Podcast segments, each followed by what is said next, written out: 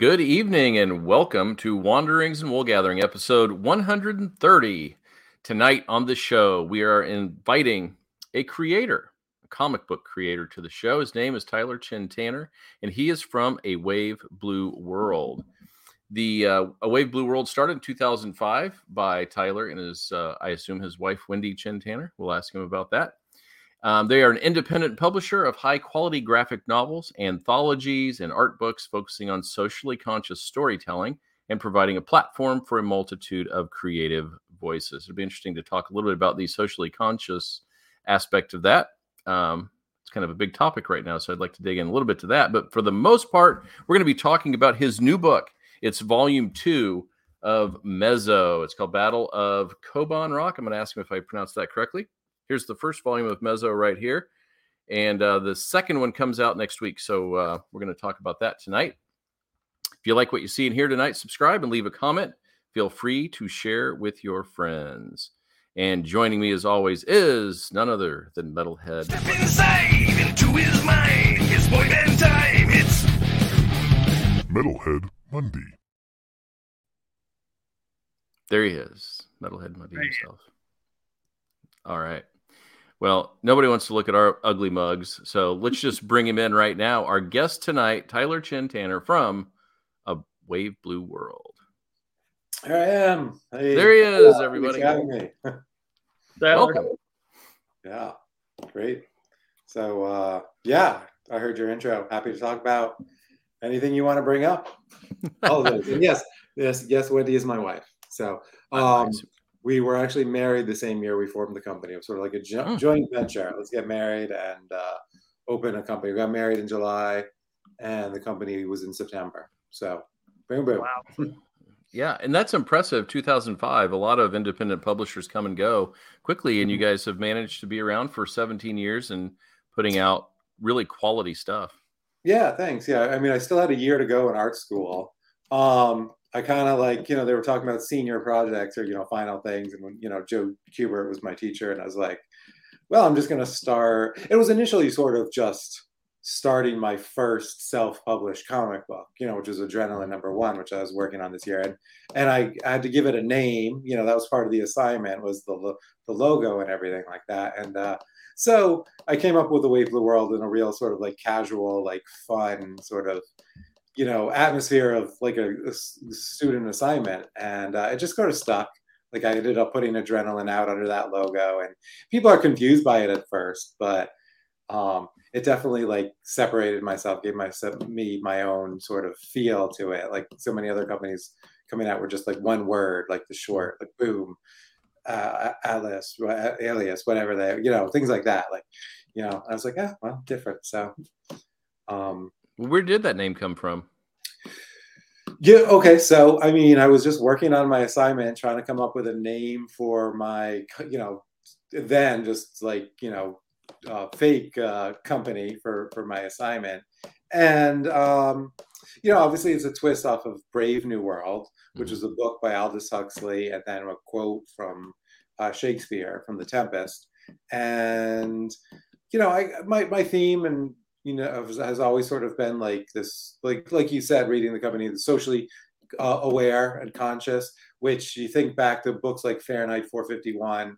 Brave New World, Animal Farm, 1984, things like that. Like that's sort of the vein that I wanted to work in, like either allegories or direct, you know, storylines dealing with our culture, you know, globally, um, politically, things like that.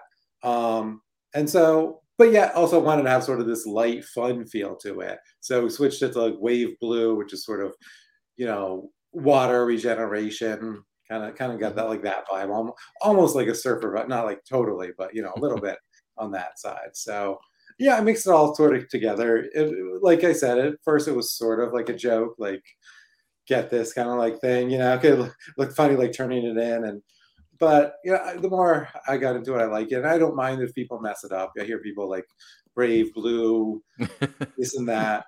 Like I don't take like I, I feel bad for them. Like oh, I'm sorry I did that to you. Kind of like. I don't take it like personally. I'm not mad when people get it get it wrong. As long as, long as the tax filings and paychecks are are spelled correctly, I'm, I'm good. You know. Awesome. Um, where did the uh, the social awareness part come from? Was that just part of your background and who you are?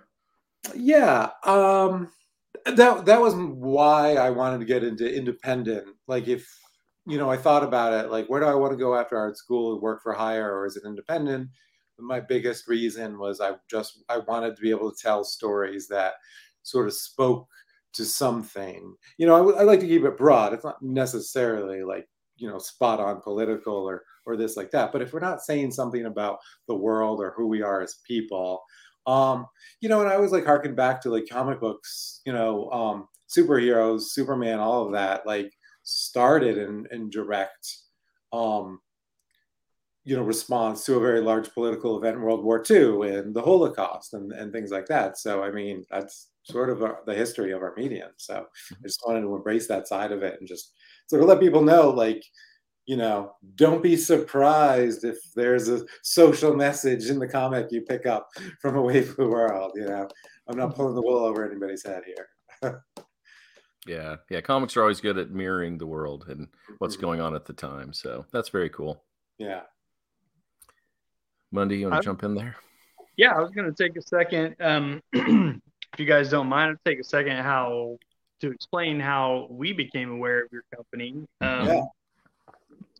We, uh, I think, during the peak pandemic when Diamond Distributors shut down, our uh, our friend that owns our local comic shop, I mean, he was struggling to stay afloat just like everyone else, and he really started leaning heavily on ordering independent books that ship directly to him, kind of, you know, routing around Diamond to get product to put in people's hands.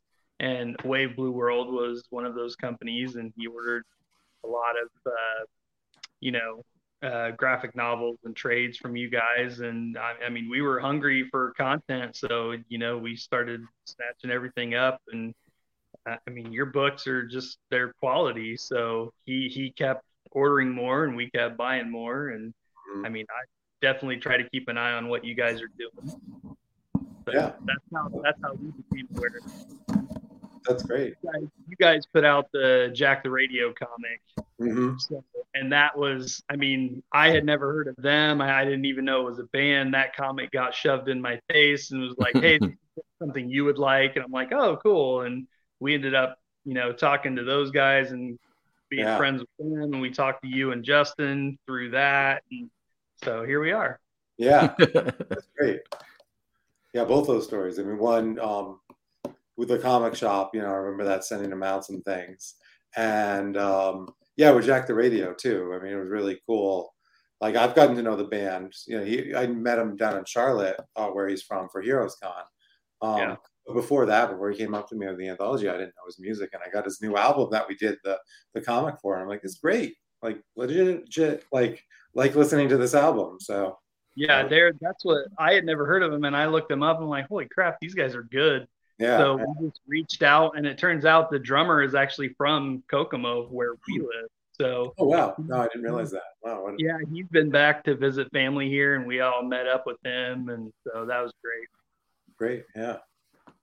Yeah, creatures. That was a really good one. I loved the. I, I wish more groups would do this because it's so fun to hold that book and listen to the song and go along, you know, read the story along with it. It's such a cool experience that you don't get much anymore um, with print media kind of taking a back seat sometimes to digital. Yeah. So I really appreciate you guys did that. Yeah, that was fun. Great project. All right. Well, you know what? We yeah. need to talk about something big going on with you right now. Yeah, sure. Let's do it. It's called Mezo. yeah. And um, very, very cool book. Actually, Monday hit me to this one. I didn't even see it on the shelf. I think it was one that Sean got in and he yeah. read it and he's like, You got to read this. And um, and I did. and it was awesome. Yeah, yeah. Yeah, it's the title that I've been writing the last couple years, few years. Geez, I mean, I think I started writing this in maybe even 2016 or something when I really got it going. And then, uh, yeah, volume one, the complete book came out um, and beginning of 2020, so shortly before the pandemic. So it did get fully out, but then it's sort of, you know, its time span out there was immediately like, you know, hit into the pandemic. And so it was fun to like do it again with volume two and get that out this year. You know, I ran the five issues over the summer and uh, the collected volume is uh, it's coming out next week. I've got a copy. I know you weren't able to show a copy, but uh, Mhm. there's what uh, volume two, and that's what you're showing there is the first issue of volume two. Yeah, and so here's the complete book. Yeah. Mm-hmm. So yeah, super excited. Real been really having a blast writing this title, um, working with the creators. You know, Val Rodriguez and who does the line work, and Gab Contreras does the colors, the main timeline. We have a separate colorist for the flashback, Varga Tomi, and um, yeah, I mean, I think feel like everybody's really been able to let loose on this one, and and uh, you know, really grow into their their style and their work, and was just so excited for how this one came out. Yeah, so. Why mezo? Why that era or that that time period for your story? Um, so I mean, the story goes like I was thinking. I actually came up with the fantasy concept first, um, without actually the distinct. I mean, it was a loose. It was a loose uh, concept, but it wasn't specifically um, Mesoamerican quite yet. I thought maybe foresty, and actually some of some of the images came to me actually when I was in Africa in in sort of the jungle, and and some of that thoughts came there. Um, but it was the artists that I wanted to work with, and he went to the Kubert School as well, a few years behind me, and we met after he graduated, and um, we are just talking about working together, and I'm like, you know, what do you like to work on? And I mentioned fantasy, like I would love to write a fantasy series, and he's like, oh, we do a fantasy, you know, I would love to design the world and the characters based off around you know Aztec, Mesoamerican, Inca, you know, history and and architecture and things like that. And I was like, well, that sounds amazing, right? And I'm like, well, if you're willing to draw that, you know, I will do the research. So you know, I went and got all the books that I could, all the materials, and you know, educated myself as best as I could. But we did make it a fantasy world because I didn't. I don't. I mean, one that that would be difficult to create an entertaining story just purely from the history. I mean, I'm sure there's there's stuff there and people have done that, but also I didn't want to like, you know, I don't know, um, put myself in risk of like not telling something correctly or am I the correct voice to tell that thing? And I'm just like, yeah, no, I don't, you know, don't quite want to get into that. So, um, yeah, it's a fantasy tale that's like highly researched and inspired by Mesoamerican history. Yeah, I really like the the touches there. You know, it, it's very easy to see the aesthetic and um, you know of that time period, but you bring the touches in with like the you know the I don't the magic or sorcery, whatever you want to call that, and Yeah. and like the forest giants and all that. It's, it's some Mhm. some really cool stuff going on there that lends to the fantasy.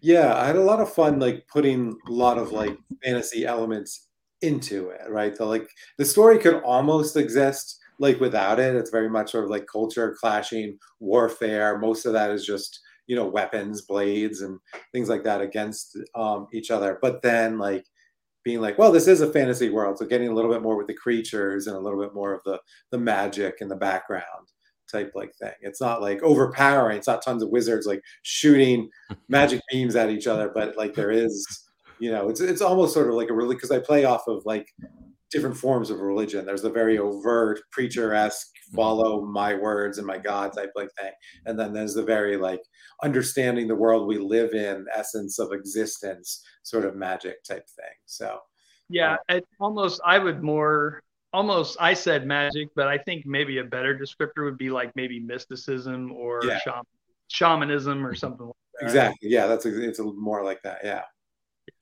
One thing I was talking to Monday about, um, I've only read the first volume. I think he's read both because he got the singles, so he knows what happened. So don't spoil anything. Mhm. But um, one thing that I was talking to him about it was, you know, it's it's cool that the world looks beautiful on the page and you've done that work, but it doesn't matter if you don't care about the characters. And so you've got some very interesting interplay with the characters, and um, a, a villain who could be a protagonist, you know, through the first one. And I can't wait to see where it goes. Um, talk a little bit about your characters and how you do your character work. Yeah, well, this was an interesting one because it was an ensemble, uh, became an ensemble class cast very quickly. Um, and I realized like it almost didn't even like it began supposed to be very more centered on Rodin and Kima as the main two characters, but as I sort of built this world around them and and everything that happened with them, and there's so many characters that go in and out, and I really didn't want to like limit myself just to those two. I mean, they represent the two two sides nicely, and one's you know n- nobody's like you know the purely evil character out of those relationships.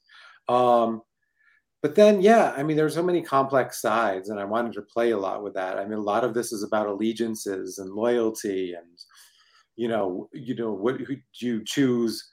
you know loyalty towards your people versus ideas and things like that.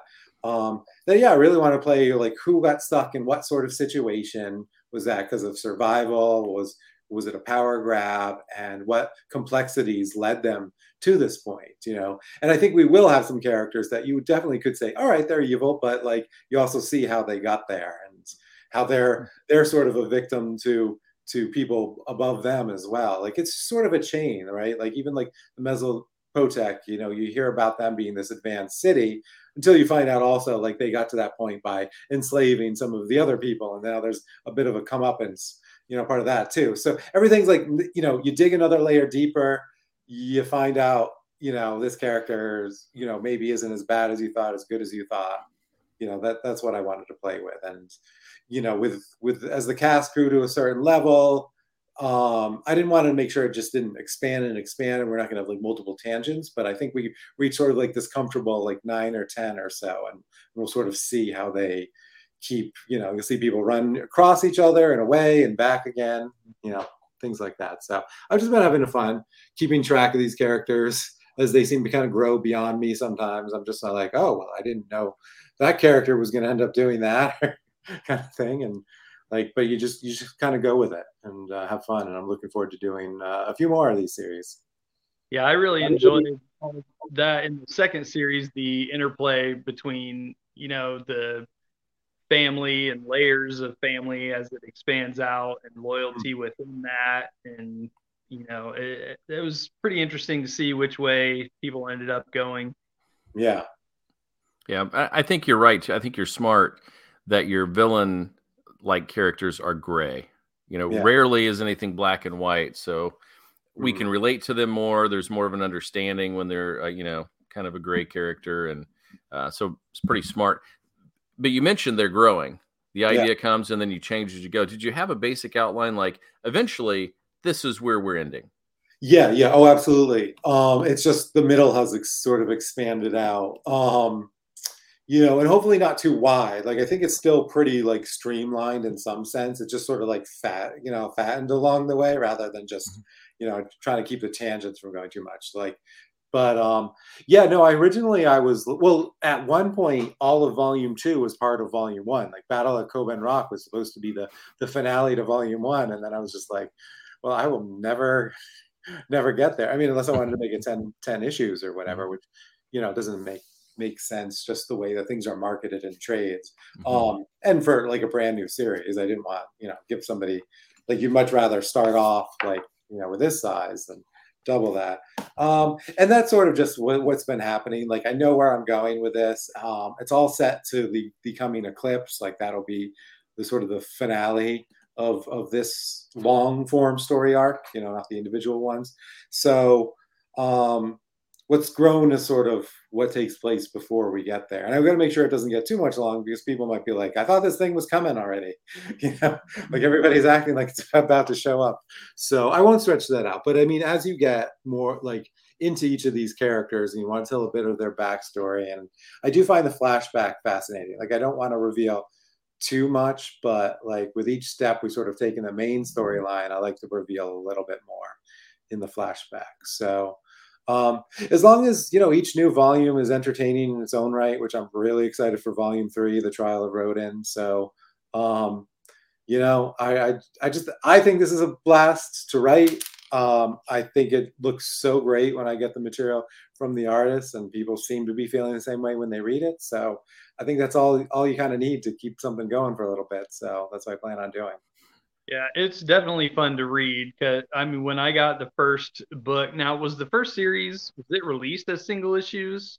No, so with the first one, well, I just released the first issue of the first one, and then the book came out like two months later because You guys, yeah, you guys have done that with several, but like release kind of a preview first issue and then release the graphic novel. Yeah, we tried that for a little bit. We haven't been doing that now. I don't know if I'll go back to it. It just, it was one of those things where it's like almost like the confusion was was like worse than the advantages. Like there are people that loved it and like totally understood, and they're like, "Oh, that's cool," but then there was always these stores that were like, "I'm so confused," and like, or the people, the readers, and their confusion was worse than the positivity of the people that liked it. So, you know, that's why we went back to the five issues with volume two.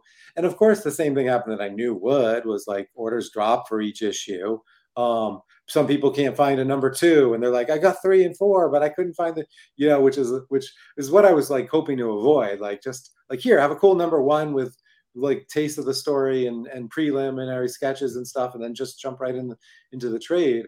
Um, but like again, like you know, people can still do that. They still could just buy the number one and then just buy the trade if they wanted to. So I guess in this way, it's choices for everybody more. I actually ran into that with Crash and Troy because I got the first issue and um, our friend ordered the first issue and he didn't realize it was going to keep going in single. So I I've, I'm still waiting on a number two and three. So Oh, I'll, I'll send you some. Um, yeah, No, Diamond sold no, out. If- if he's already. So- Okay, good, good, good. Um, we did sell out in Diamond um, number two. That- We were that was the first one we sold out on. We still had copies of number one left, and number two sold out because Well, um, I think he said it was available. If it's not, then I'll get a hold of you. So well, so I on, know. Fri- I know. on Friday they they were gone. So if he could have been that could have been the order that made them disappear because I remember waking up on Friday and just being like, oh my god, diamonds at zero. Um, and so that what that could have been was the people that like didn't realize it at first ordering it. So um, I don't have enough to sort of send to Diamond, and they don't like it if they're like you just have like 50 copies or something. We don't want to like more hassle to get them back in and Yeah. get them back out. So I'm just sort of keeping an ear out if somebody needs it. I have you know a few left there, but yeah, If if that happens in the future, then it turns out I know a guy now. So yeah, exactly. right. and and and so I'm just going to try to be consistent from this point forward, right? Like I just made the decision to go back to issues. We're not going to do a lot. Like we will do some straight to graphic novels and we'll do some anthologies and things like that. But if we run something that has like a form of a series, we'll just print you know the four or five issues. You know, Awesome. four for Crash and I will pass that info along to him. So Yeah, yeah, yeah. Um, but what I was trying to say was that the Mezo is definitely fun to read, and I love the uh, the graphic novel. You know, it's always nice to have a complete story when you sit down to read something. And sometimes, when if I know something is going to be a mini series, I will wait until I have it all and then all at once. Or, you know, I I sometimes I'll trade weight on things, but I don't really love to do that. I like to support what I want to support. Yeah. So, but so this one, Mezo was so good. It was hard. I, I couldn't wait until I had it all. So now that I have it all, I need to sit down and read the entire thing again, the second series. Well, that's great. Well, how was it reading reading it like in in issue chunks, like with a break in between it, about a month? Well, I, I mean, like, like I said, I was so excited to get it Yeah. when it came out. I couldn't just wait. But Right, it- right, yeah. I, I definitely love sitting to read the whole story all at once. Uh-huh. It's, it's easier to digest that way, and if you read a lot of books, it, it's you know it's easy to get lost reading Yeah. an issue a month or something. Yeah, that that's exactly it. I think that's why so many people do go to trades and, and just like to read that way. It's it's easier to read. I mean, that's how most people write it. I mean, if you're writing a four or five issue story arc, right? I mean, the monthly thing was all was came about more when it was just a single adventure per issue, and to have something continue over was a rarity. Um, but like even like when even if I can't sit down and read the whole thing, I don't necessarily want to wait a month per chapter too. So that can be a ways but it's just it's what people have gotten used to and you know it makes for good like marketing each month you get something new like oh remember this because people need to be reminded of things sometimes over and over again so if you get to do that every month for four or five months you know it can help so Market has definitely moved to trades. I think Oh. I, certainly for getting them into like regular bookstores as opposed to comic shops. It's it seems especially like the big companies they they don't they want like a five to seven issue story so then they can put it in the trade and get it on the shelf. Yeah. No, no, absolutely. And it'll have you know a chance at a longer shelf life that way, which is great. Yeah, I, I'm the the rarity. I think I like the serialized nature. I want to get to the end and be like, oh, I gotta know the you know, but then I've got to wait, and I think that's part of the charm of of comics, especially if you have a good writer who has those great cliffhangers. Um, Yeah. it's like a TV show in the past when we had to wait, you know. Right, right, right. So, um, I had a question for you because obviously you're on here and we're both very complimentary because we love the story. Um, I write a lot of articles and I used to go read what people would say. And then I'm like, now I'm just like, uh, no, because there are a lot of very cruel people that just say dumb crap on there. Do you go actively seek the reviews once you're done? I definitely don't. I wouldn't say I actively seek them. I mean, the only reason I do is just sort of like for publicity's sake. Like, to- Mhm. you know, they usually tag us and I tweet it on, and it's like Mhm. if something's positive, you'll find try to find a good quote from it and like say, hey, they said this or whatever. Or if it was sort of like lukewarm, you'll just be like, oh well, another review and post it. If somebody doesn't like it, I probably Mhm. wouldn't repost it. Um, but I don't have any like I I don't know. I mean, reviews are sort of funny in this business because it's a lot of it's like just a hobby for a lot of people, right? Like very little people are like um making a making well, I won't even say a living, but like making money from it. Um which you know, so there are some good ones that that go about it, but then there's just so many that are just like putting their personal opinions uh, up there, and I'm like, I'm just like not gonna be too Mhm. concerned about your personal perspective. Like, go ahead and have it and buy the comics you want. But it's a little bit like that. Like, if you're gonna like treat this so personally, like, like why did you even buy my, my comic? Like, do a better job picking out the comics you enjoy, Mhm. if that's what your approach is gonna be. Um, but um, no, I don't. Like, yeah, I mean, I definitely don't get invested in it, even if I happen to see anything. I don't, I don't even really worry too much about it. Yeah. Every art form is so subjective. I mean, Yeah. any art form, not every, but any art form. And it's, yeah, I mean, it's all, if you like something or don't like something, then what, who cares, first of all? And, and also, Uh, what's, what's the difference if someone has a different opinion? Like I, there, I was actually talking about a book I was enjoying the other day, and someone told me like, "Oh yeah, I just talked to somebody and they absolutely hated it." I'm like, "Okay, cool. I I still like it." Like, it's, I mean, it's just all opinions, and I people. You're talking about people making a living writing comics and stuff, and I, I think I, people just try to make a living by tearing stuff down. Like I, I don't, I, I really don't like that kind of attitude. I want to, I try to go into things wanting to enjoy them, and if I do, awesome, and if I don't, I, on to the next one. You know, it's like it's not the end of the world. But some people treat it that way. Right. Yeah, I mean, it, it, it's just, it is a serious medium. I'm not gonna say that, but I mean, like, but in some ways, we're we're just providing like candy for people who like their flavors of ca- candy. Would you ever really, you know, argue with somebody if somebody liked a Snickers versus, uh, you know, a Kit Kat or something like that? I mean, I sort of like I hope nobody takes that as like insulting this, but I mean, I feel like that's kind of what we're doing. It's just so like entertainment based around your int- your personal interests. You know, that's what we're feeding people. Yep. Yeah. you No, absolutely. It just needs to be based on you know if it's a genre you don't necessarily like and you have to review it. You just need needed it based on storytelling. Right. Yeah. Was it good storytelling? You know, can Yeah, you tell the person knew what they were doing? So Yeah. But people don't always keep that in mind. Yeah. Hey, I want to put it on the screen here for anyone watching. Where could they go to buy Mezo? Best place would be to awbw.com because I will sign it myself and send it out packaged safely. So you'll get it in great shape in a Gemini mailer signed by me. Um, and that's live now. Um, so that would be the place. But I mean, also if they have a comic book store that ordered it, you know, absolutely you some- support your comic shop. Um, but yeah, for anybody that doesn't know, like, oh yeah, I'll just run down there on Wednesday and grab it. Like that's that's how you can get it.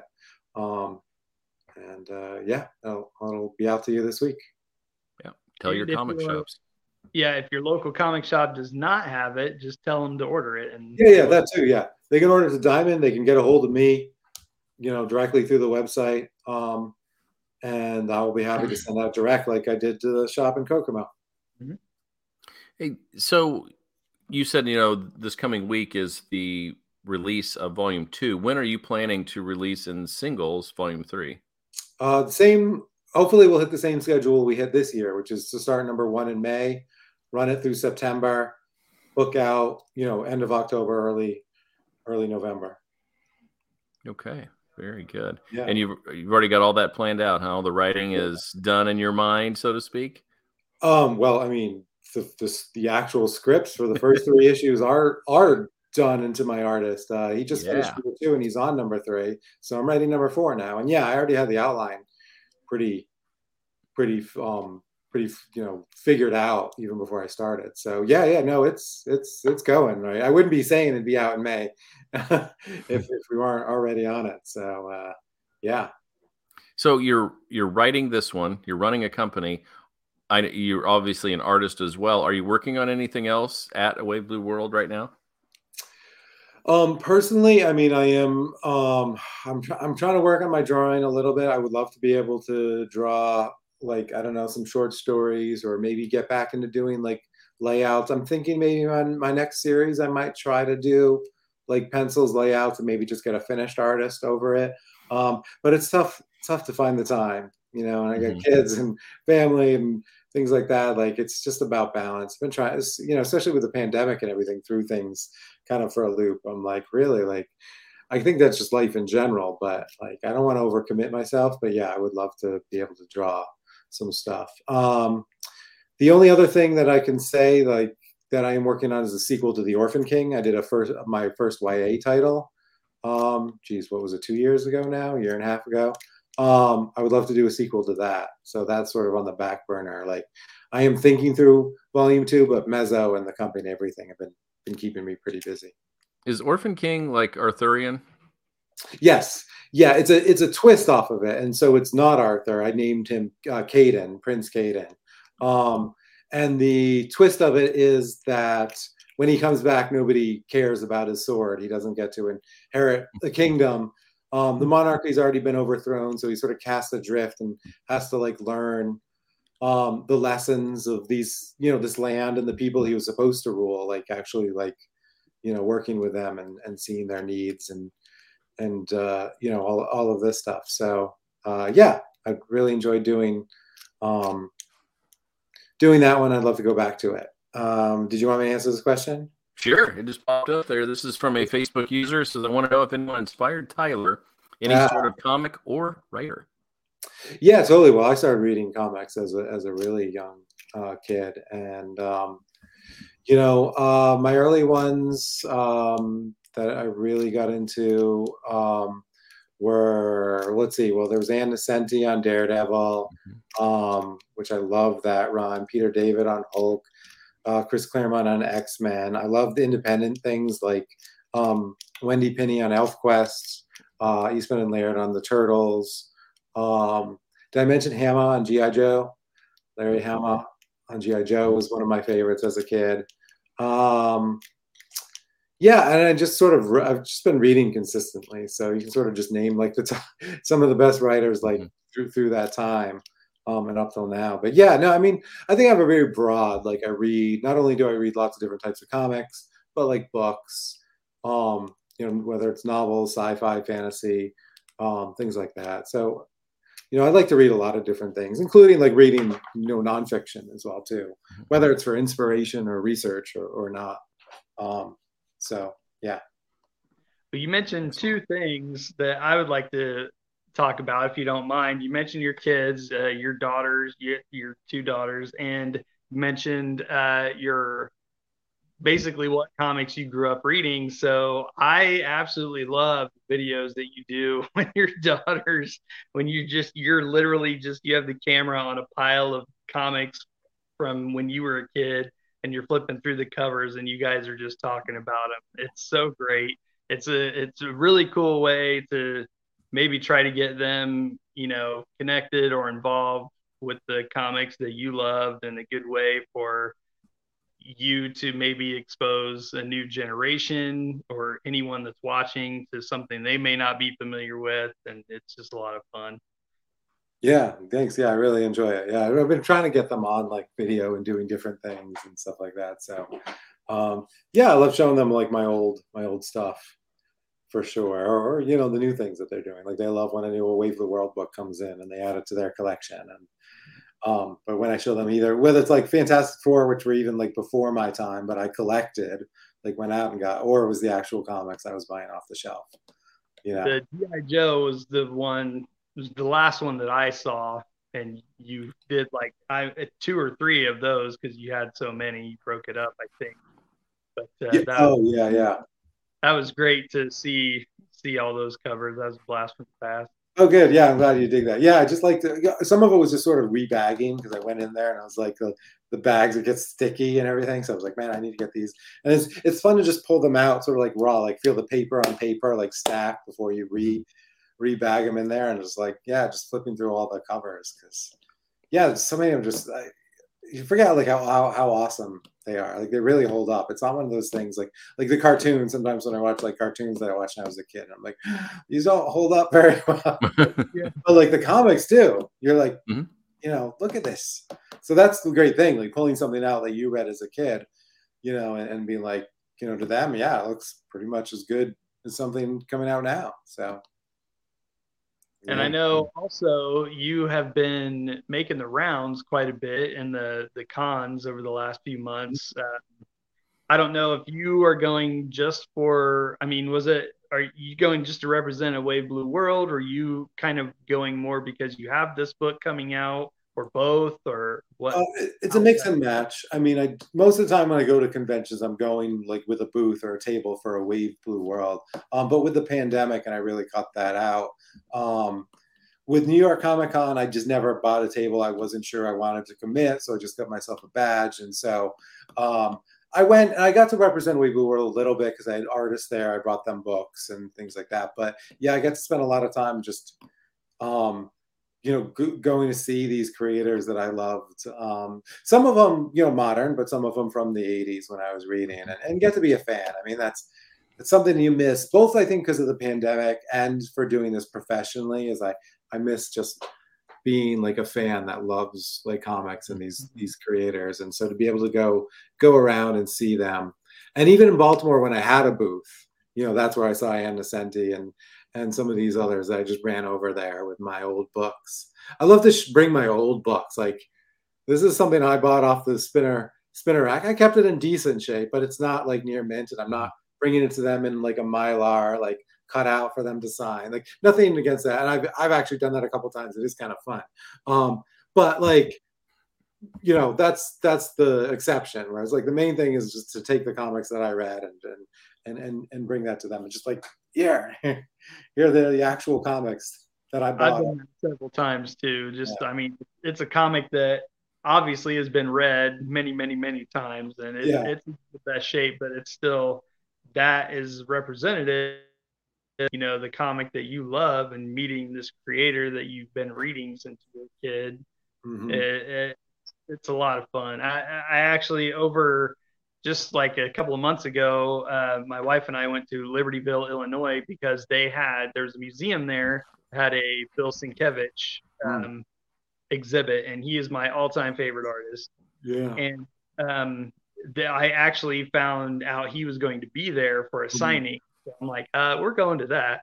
Yeah. And so that was pretty great. And I took, he, was only signing like three things and whatever. So that was fine. But yeah, I've met him before, but I've had him sign old beat up comics, you know, and it, it's just, that's it's just awesome. fun as a fan. You know, it's just just to get that name on that book. It's just a lot of fun. Oh yeah, Bill is great. I mean, so he's so good like for so many decades now too like i mean in the 80s he was doing stuff on new mutants and Elektra Assassin and stray toasters that were blowing mm-hmm. people's mind and he's just been going at it ever since um, and he's great he's a, he's a really nice guy too i don't know him all that well he came to the Kubert school once and i've seen mm-hmm. him at a couple conventions and yeah seems like a great guy i've met him twice now and that the first time i met him in like 2007 I totally fanboyed out.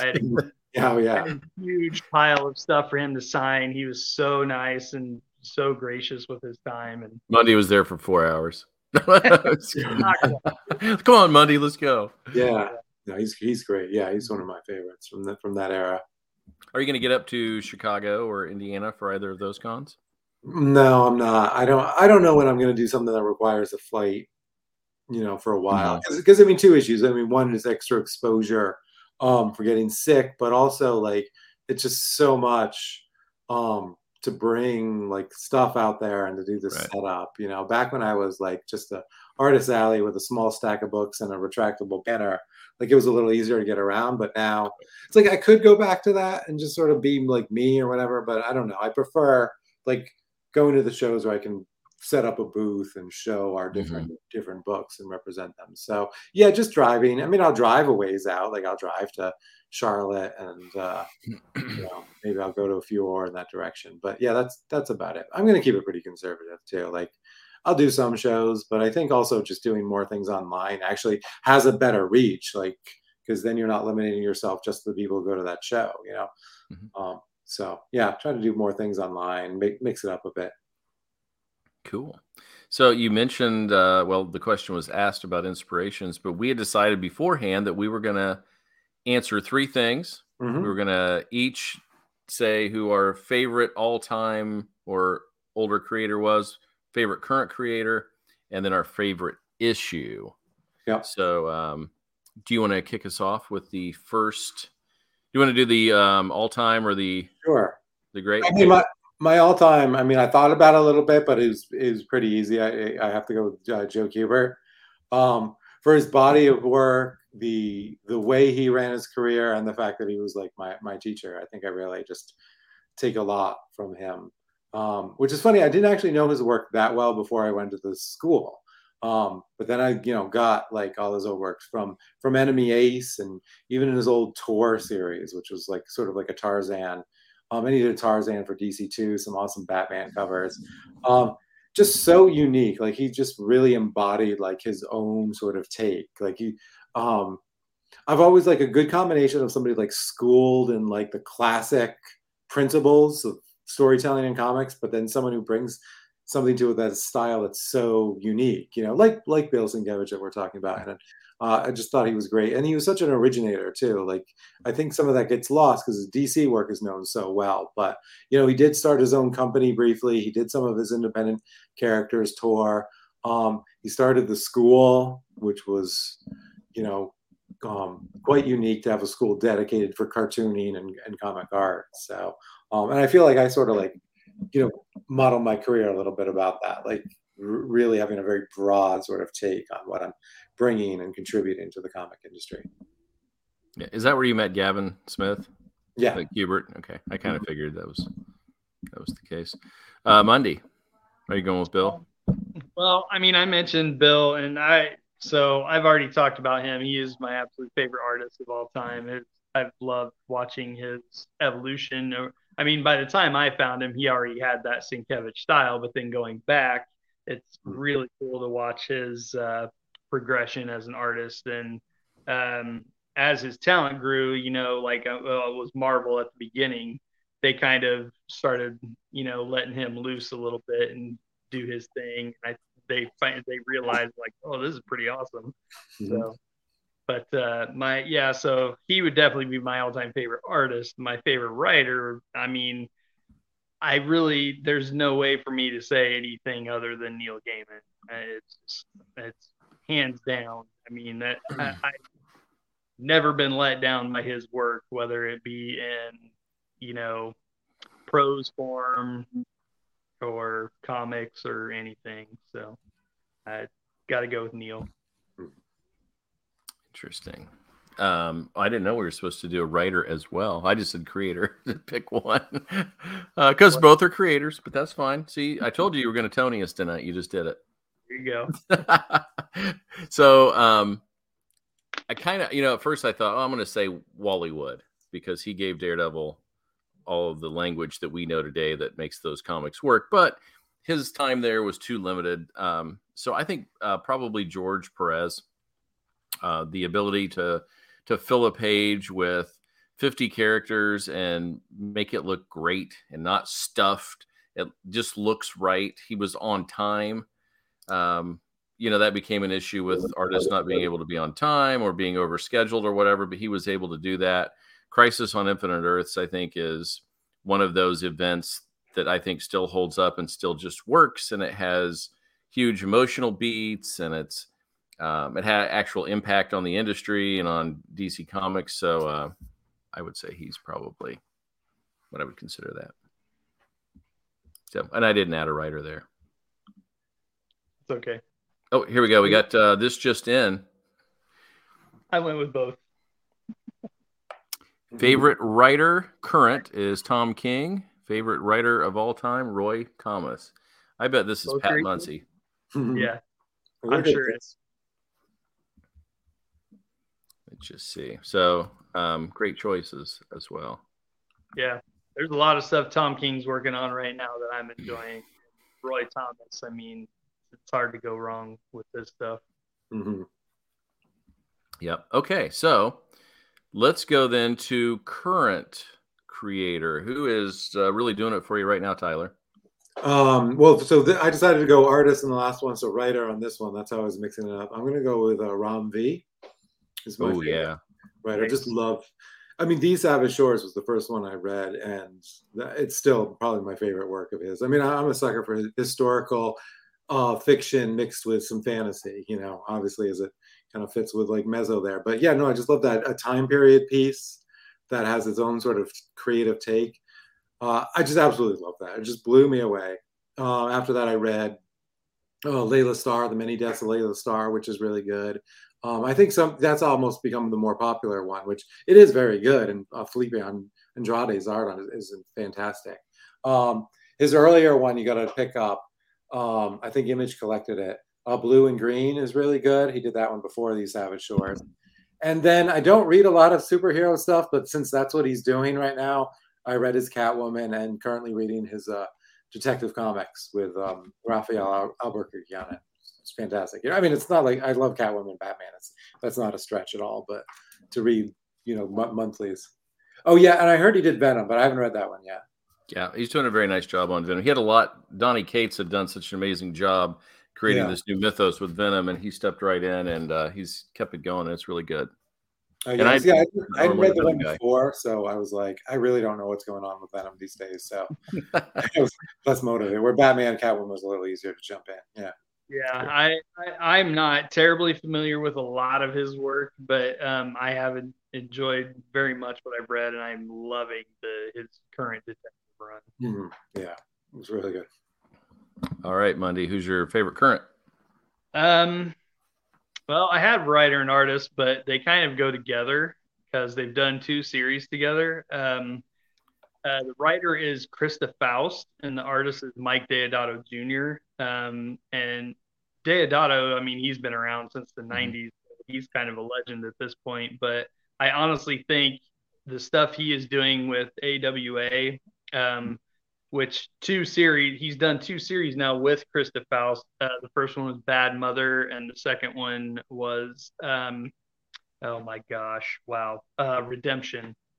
And um, both of them are absolutely fantastic. And this uh, those two series in particular have made me a huge, huge, huge new fan of Christa Faust. I anything she puts out in comic book form, I will read. And there's stuff she's done previously, previous to my discovery of her, that I need to go back and check out.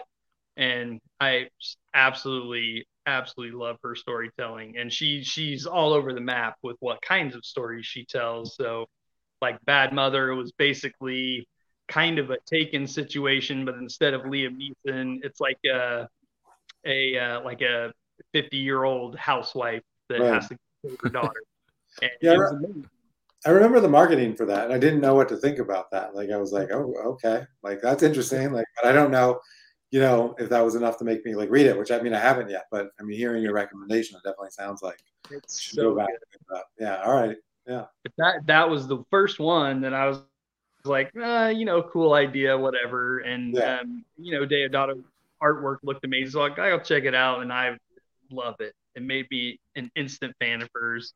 And Redemption is so you go from that to Redemption, which is like uh, kind of a post-apocalyptic.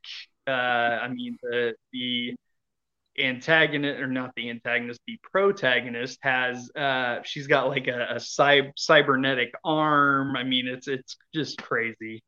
Okay. So she she can write all kinds of styles and genres. So good. I love loving her work right now. Great. Christa Faust. Okay. Uh, my current is a writer. Um, it's Mark Russell. Hmm. He is so good with satire and poking fun at the ways of the world. But then uh, the second issue just came out of Superman Space Age with Mike Allred. And I hmm. know not everybody loves Allred, but I do. Um, but his writing on this just proves that he can have biting satire, but he can also get the most pure superhero and how to write him and make him authentic and real and really take an angle on it that is unique and interesting. Uh, this is such. This is the second book of this one, and it's uh, it's uh, what is that thing they're doing at DC right now? But I don't know. It's like prestige format or something, but they're a lot bigger. It is so good, and um, I just if if he writes it, I buy it now because everything he touches is pretty much gold to me. Goes by Man Russ on Twitter. In case oh, you're interested. Yeah.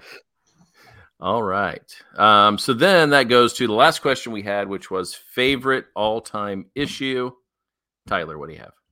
I mean, there's a few I could choose from, but I mean, I had to go with uh, GI Joe 21 the silent issue. I, I, don't I don't know that anything else beats that. Not for me anyway. I mean, it's got both the nostalgia element of me buying that off the shelf and just really just blowing my mind and about like the craft. I don't I don't know if it would have changed anything, but I mean to me that's where I started thinking about comic books and the craft of it. Because without the word balloons, you're just like, mm-hmm. oh my god, an artist is writing a story, like reading it through. So maybe I'm giving myself too much credit for the nine year old me or whatever age that was. But but no, I was like, wow, okay, here's an artist making choices, telling a story through there, and I, I that's gonna be yeah. I don't I don't know if anything beats that.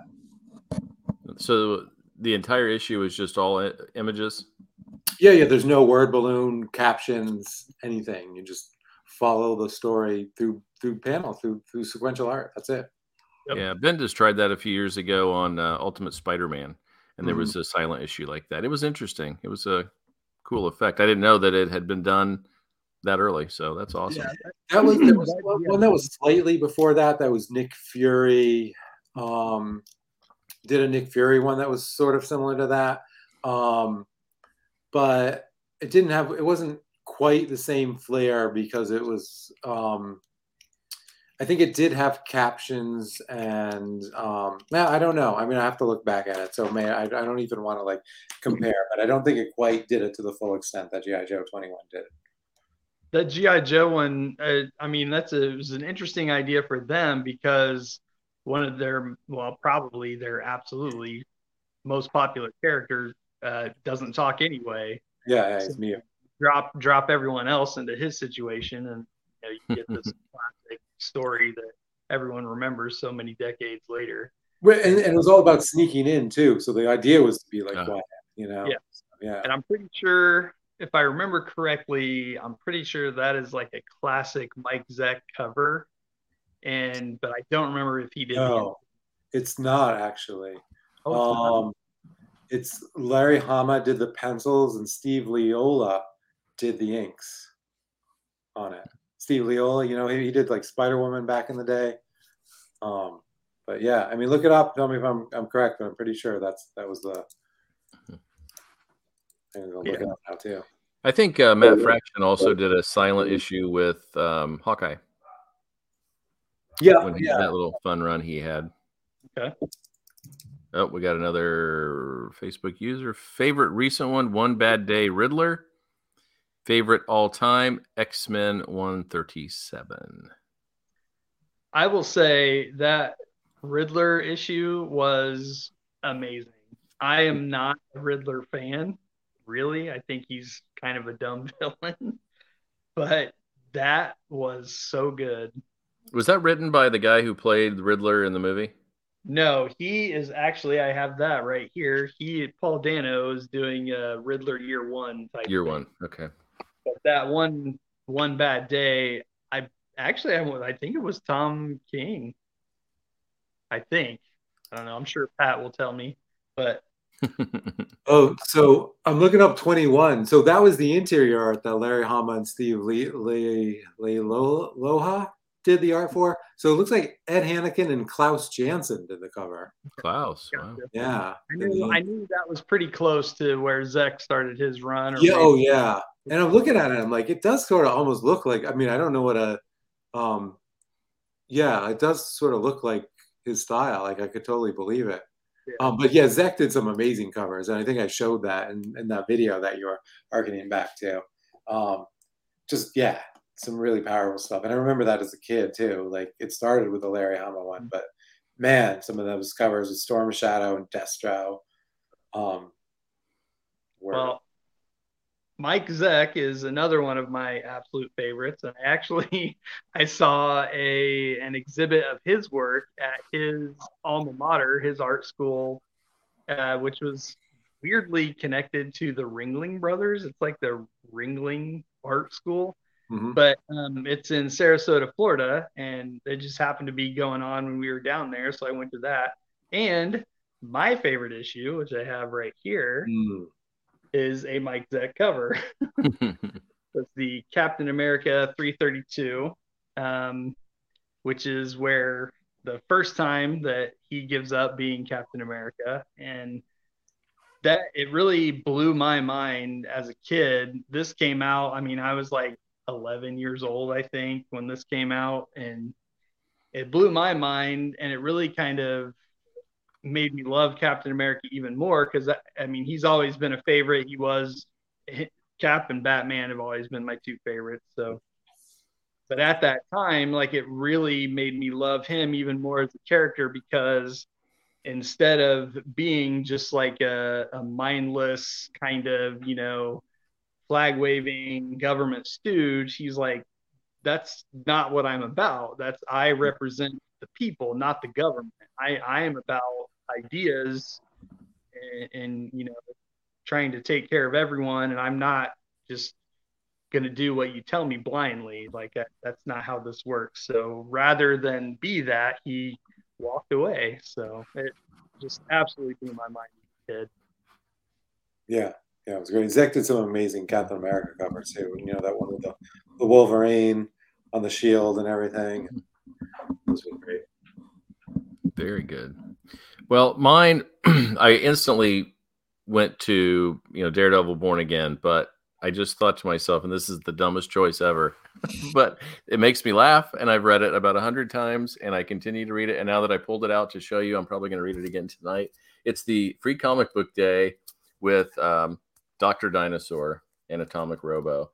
Dr. Dinosaur rules. It is the dumbest, funniest thing ever. And in another issue, by the way, he talks about the Mezo era. So we have a connection tonight.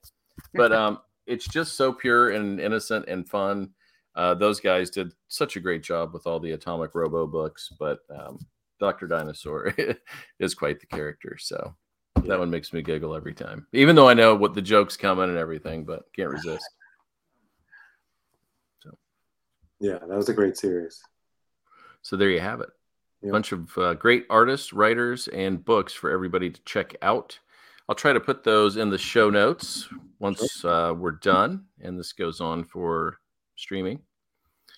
Um, I need to give you, I've kept you now for an hour, but we need to give you a second here to give yourself a little elevator pitch for your book, where they can get it, where they can find you, where they can find a Wave Blue World. So if anybody is interested, they have no excuse not to get this stuff. Yeah, no, absolutely. I mean, what I'm pushing right now is Mezo Volume One, Mezo Volume. Sorry, it's backward. Ah, no, that's one. All right, there's two. Um, which is coming out this week. Um, yeah, I mean, I had a blast writing this, so I mean, I imagine some of it must some come across on the page. Um, I think you're really gonna love it if you love fantasy, action, adventure, lots of great characters. Um, I would say that get it from your local comic shop, but it's easy enough to find on awbw.com. Um, same thing on social media, uh, either A Wave Blue World or my name, Tyler Chin-Tanner. Um, we're, we're out there. It's not that hard to find me or or the company on, on any of the uh, social media platforms. Fantastic. Hey, Tyler, who were some of your uh, favorite fantasy writers? I, have read quite a bit of fantasy. I haven't had a chance recently because I've been so busy and it takes a long time to read some of them. But there's some of your favorite fantasy people? It does. Um, growing up, I remember loving Terry Brooks, Piers mm-hmm. Anthony. I read a lot of. Um, you know, I read the Tolkien books, of course, mm-hmm. Lord of the Rings. I'm not like as huge into that, but I mean, they were, they were good and, and I liked it. Um, did read the King Arthur stuff, uh, of Avalon, uh, Once and Future King, the Mary Stewart uh, trilogies. Um, you know, um, yeah, I mean, I think that was sort of recently I've been reading um, The Broken Earth um, cycle. Do you know that one? The, yeah, The Fifth Element um, Stone Sky. Yeah, I think I think they're going to make something, a TV show or a, a movie. I think it's going to be a streaming show. really good. Um, Jemisin, she's been doing some mm-hmm. comics like the Farscape mm-hmm. um, things. Um, that's really good. Uh, I like I like that one a lot. I would recommend if people are um, interested in reading a fantasy book that's a little bit different than what you usually get. Read the Broken Earth uh, trilogy. Uh, Fifth Element is the first one. Yeah, Piers Anthony loved his stuff. Um, I'm trying to trying to remember what that series was. The one that the long running running one that I read, uh, Spell for Chameleon and um, all that stuff. And then, uh, yeah, what's the name of that series? Xanth or something like that. Um, yeah, love that series. Loved On a Pale Horse. Cool, really cool writer. Yeah, On a Pale Horse, fantastic book. Did you say the one that you were was Broken Earth series? Broken Earth, yeah, by um I'm for, blanking on the first the initials. Jemisin is her last name. N.K. Jemisin. Yes. Yeah. Yeah. N.K. Jemisin. Uh, Fifth Element, Stone Sky, something Gate, something Gate at the end. Obelisk Gate is the is the trilogy. So good. Highly recommend. Yeah. Have you read any Robin Hobb? No, I haven't. Assassin's Apprentice uh, starts the first series. Oh, yeah, so good. It's all first person perspective. Um, okay very well written. And we just a friend of mine reads even more fantasy than I do, and uh, we were just going to pick one to read together. And so we found a list. Hey, these are awesome books, great reviews, and so we pick it. It's called A Broken Blade, and we found out that it started on TikTok. and so it was like a TikTok writer. I'm like, oh, okay, this would be interesting. And uh, it kind of read like that. It was it was fine, but it was just so light you're you're done and you just felt like there needed to be more kind of thing you know but yeah, it was yeah. it, it's interesting that somebody could get famous and and write fantasy books starting on tiktok so that's where we are i mean that's that's what we're doing these days right i mean definitely is. on the internet first yeah all right well tyler we really appreciate you coming on tonight and um, wish you nothing but the best with yeah. mezo yeah thanks for having me on absolutely and uh, next week, we will be continuing with our read through of Sandman. We'll be on issue number 21. And uh, we we had talked previously about reviewing um, Taylor Swift's new record because it's so ridiculously popular. We were going to try to find out if it was worth it. And I listened to a couple songs today, and I don't know if I have it in me. I, I gave it a listen once too because it came out, and I was just like, "Yeah, no time." Like she's had some songs that like I'm like I think are good, and so I listened to it through, and that was my first impression too. I was like, I was like, okay, okay, fine, but I, I didn't want to listen to it again. So I don't know if it's just because she is who she is, or she has the top ten songs. Yeah, like all of them are hers. Yeah, I saw that. So it's I like, what's the hubbub?